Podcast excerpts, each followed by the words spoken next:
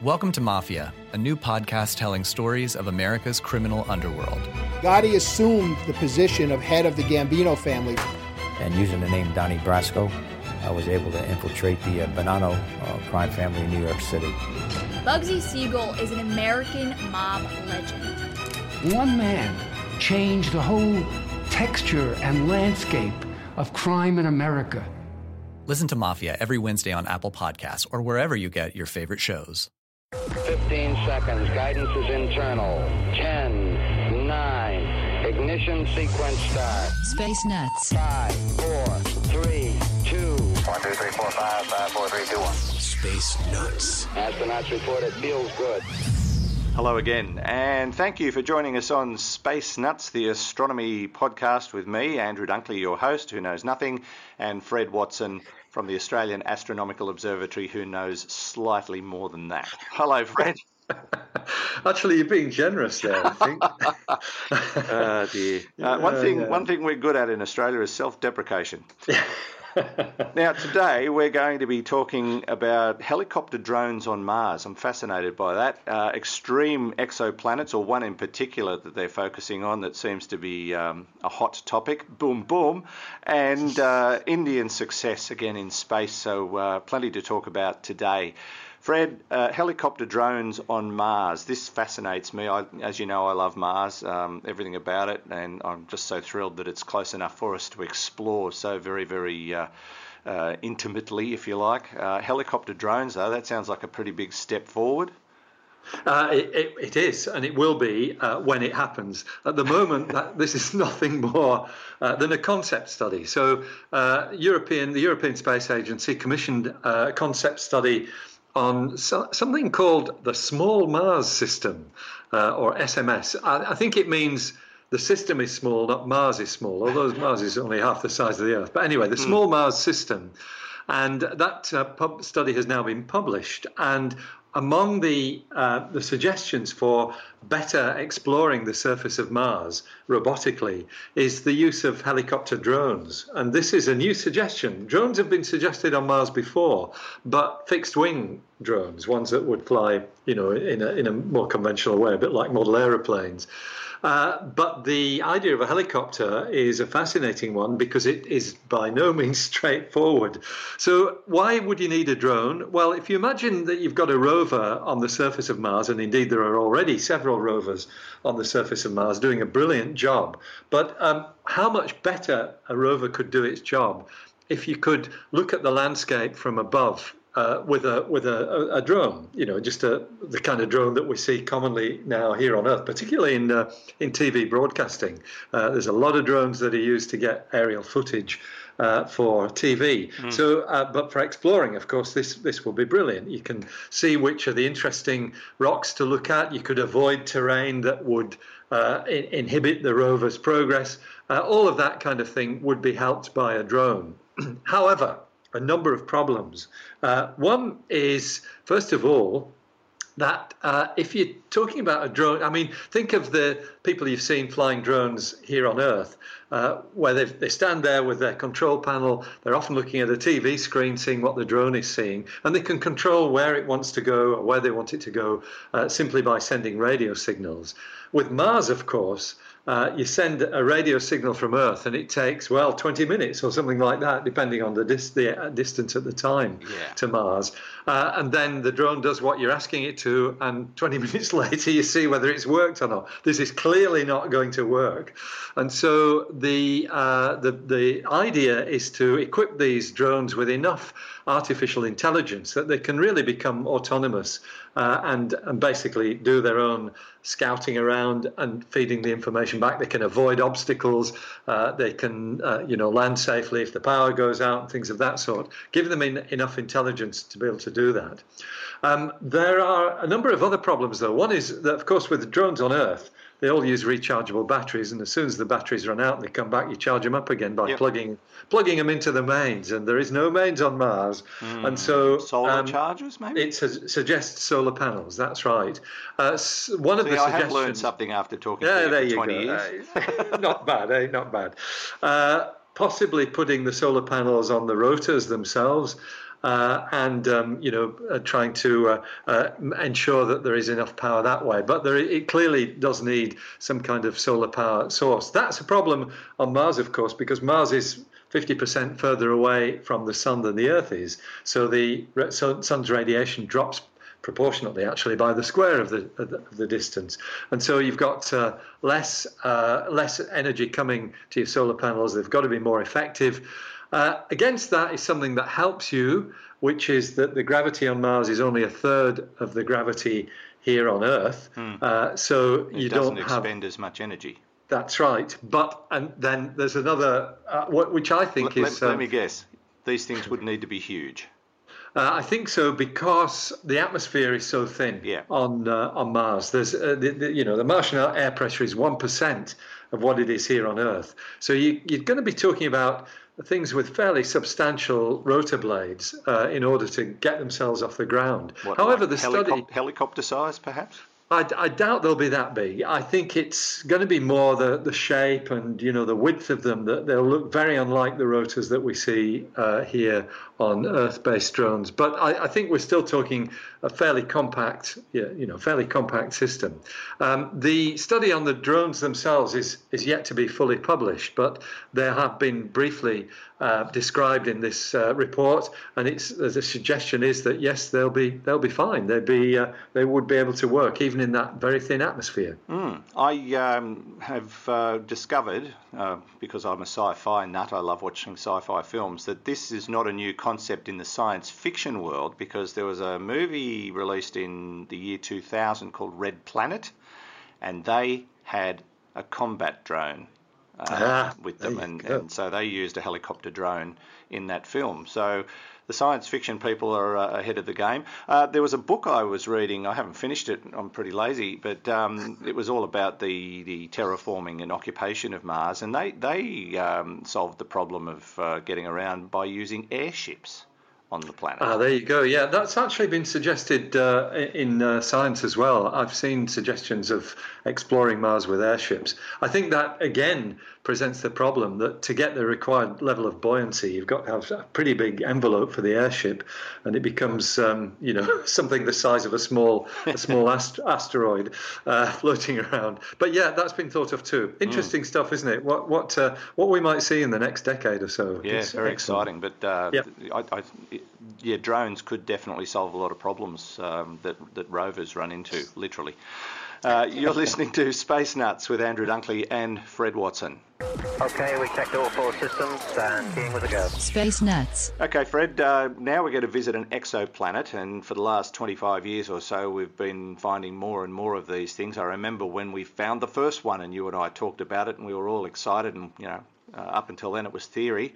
Now there are thousands of them, and probably in the universe, billions of them. But uh, one in particular has captured the imagination of astronomers uh, this week uh, because it's, uh, it's a pretty hot planet. In fact, uh, I, I think I read that it uh, could be hotter than a small star in in uh, in real terms. Absolutely. Uh, this is a place where you really would not want to go for your holidays. Uh, you know, forget it. It's just too extreme. Uh, and that's why it's uh, hit the headlines, Andrew, because. Um, it, it, know, this is one of these things that defies um, the bounds of what we know already. And in fact, uh, what what we've got here is a planet that is going around the hottest and most massive star that we know has a planet, if I can put it that way. So um, there, are, there, are, there are hotter and more massive stars, but um, they're not known to have planets around them. So that's the that's the record breaker uh, aspect of this. It is uh, a very hot world. It's a Jupiter mass. Uh, planet, so that means it's a gas giant. Uh, but it's unlike Jupiter, which sits way, way out in the cold zone of the solar system. This one sits right up against, uh, not touching, but not far off, uh, its parent star, which is much bigger and brighter than the sun. It's a it's a hot, um, a hot uh, what what we call an A star. An A star is a, a category uh, of, of stars uh, which pushes it to the high temperature end of the of the star spectrum. Um, the uh, temperature of the star itself is in the region of 10,000 degrees. Celsius? Uh, That's Celsius. That's right. So that's the temperature at the at the surface of the star. Oh, and this object is so near to it, this planet, that it's estimated that its own temperature, um, that's at the top of its cloud belts, is about uh, 4,000. Uh, I beg your pardon, about 5,500. Let me get this figure right. Got sure you will. Figure right. Yeah, I'll tell you why it's a problem. it's because we um, let me just get, put an aside here, Andrew. Astronomers always refer to star temperatures in degrees Kelvin, which is degrees above absolute zero. Now they are um, different from degrees Celsius because there's a an offset of 273 degrees between them. And the figure I was just about to give you uh, was uh, the figure in degrees Kelvin. So it's uh, actually um, it's a bit it, it's actually a bit warmer than that in Celsius. Uh, it's um, uh, uh, actually, beg pardon, a bit cooler than that in Celsius. Let's get it right. It's about 4,200 degrees Celsius. Right. That's a big number. 4,200 degrees compared with the temperature at the uh, at the outer surface of the sun, which is 5,500 degrees Celsius. So it's not actually that much cooler than the sun. And what makes it even more extreme is the fact that this planet is so close to its parent star that it is tidally locked. That means it rotates in the same length of time as it spins on its axis, so it always keeps the same face towards its parent star. So it's always So one side. just like the moon to Earth. Exactly like the moon to Earth, except the Earth is not uh, shining at uh, you know ten thousand two hundred degrees or so. yeah, that's right.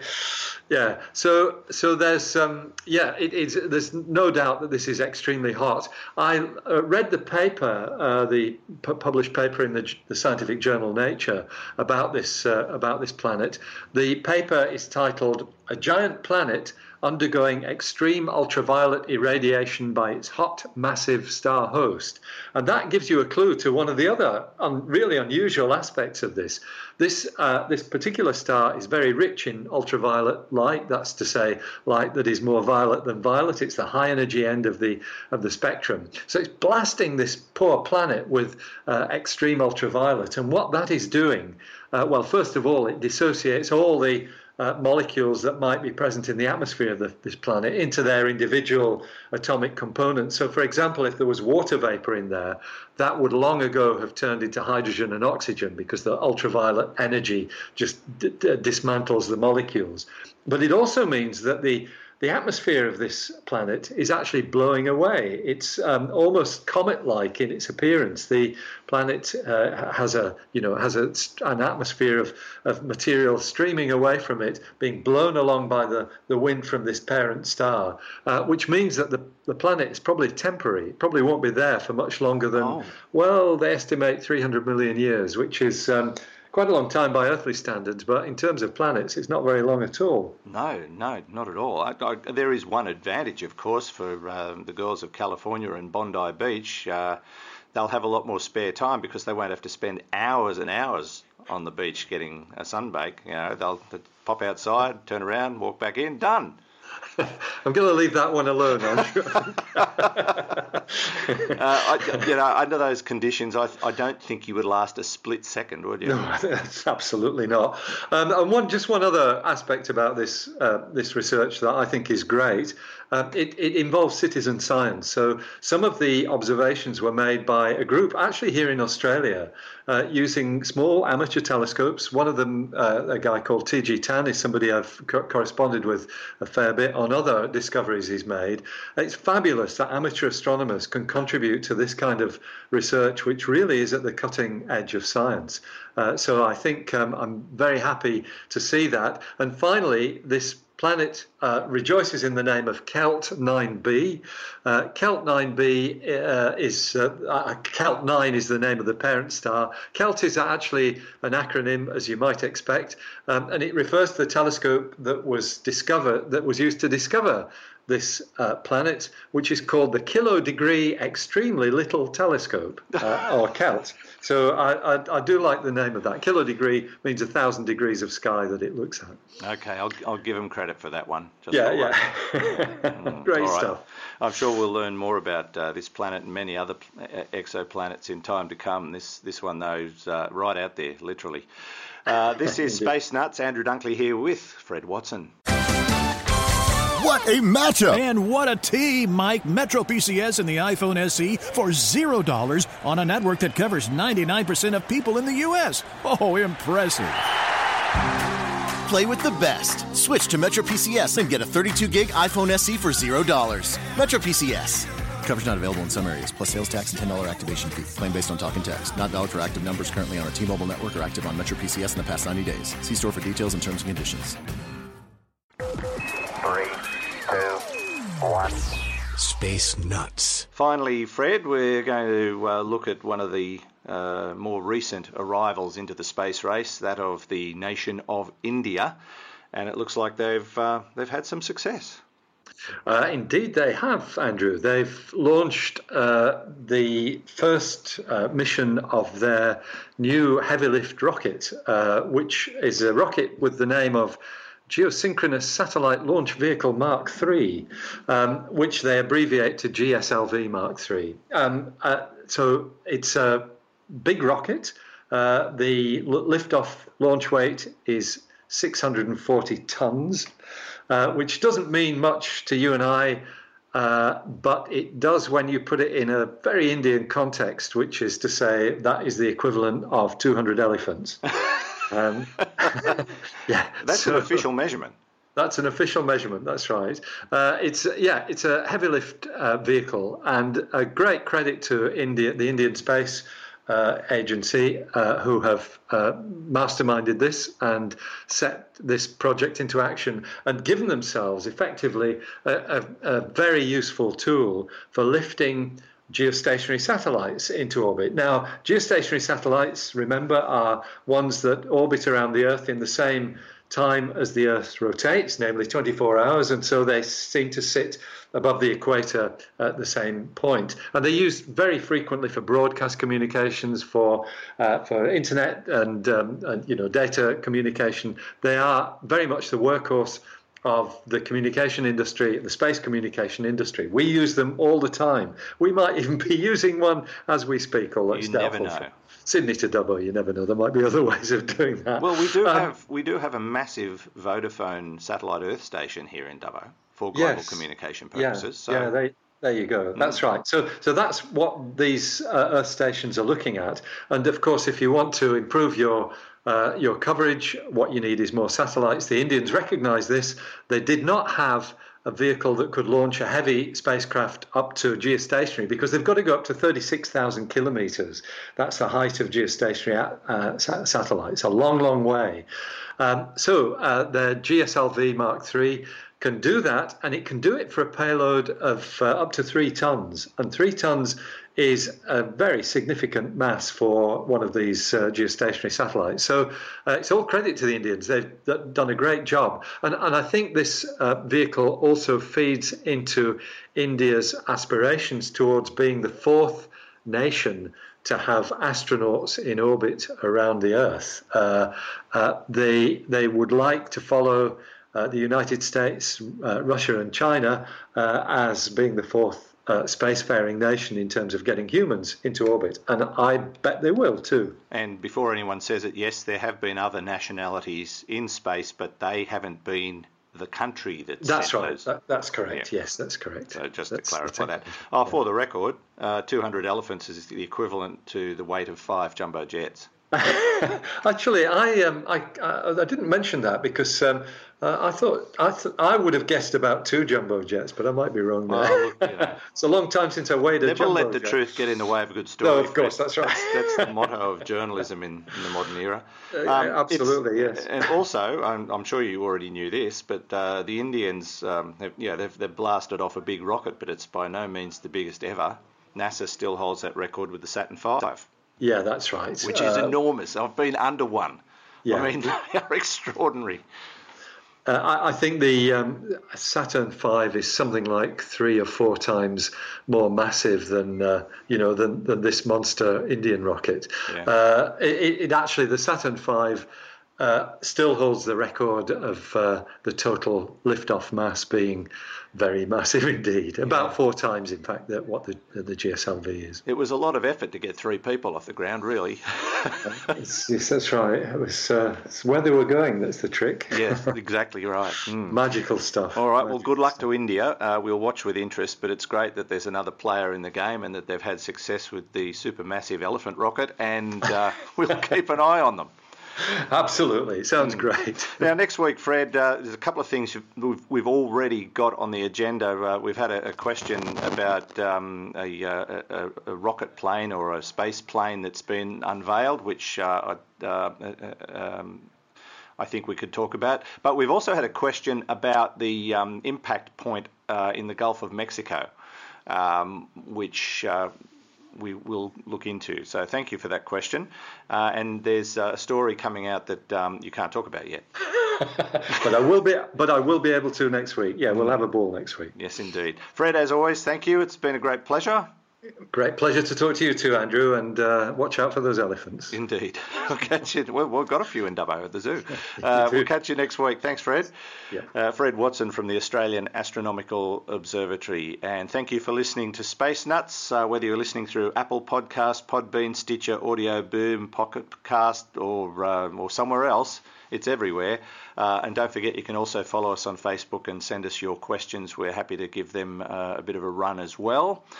And uh, that's about it for us uh, for this week. Don't forget Space Time with Stuart Gary. He's available on all those uh, platforms as well, our sister uh, broadcast or podcast. Until next time, it's goodbye from me and it's goodbye from him. Space Nuts. You've been listening to the Space Nuts podcast. Mission complete, Houston. Subscribe to the full podcast on iTunes, Audio Boom, and Stitcher, or your favourite podcast distributor. This has been another quality podcast production from Bitesz.com. Welcome to Mafia, a new podcast telling stories of America's criminal underworld. Gotti assumed the position of head of the Gambino family. And using the name Donnie Brasco, I was able to infiltrate the uh, Bonanno uh, crime family in New York City. Bugsy Siegel is an American mob legend. One man changed the whole texture and landscape of crime in America. Listen to Mafia every Wednesday on Apple Podcasts or wherever you get your favorite shows.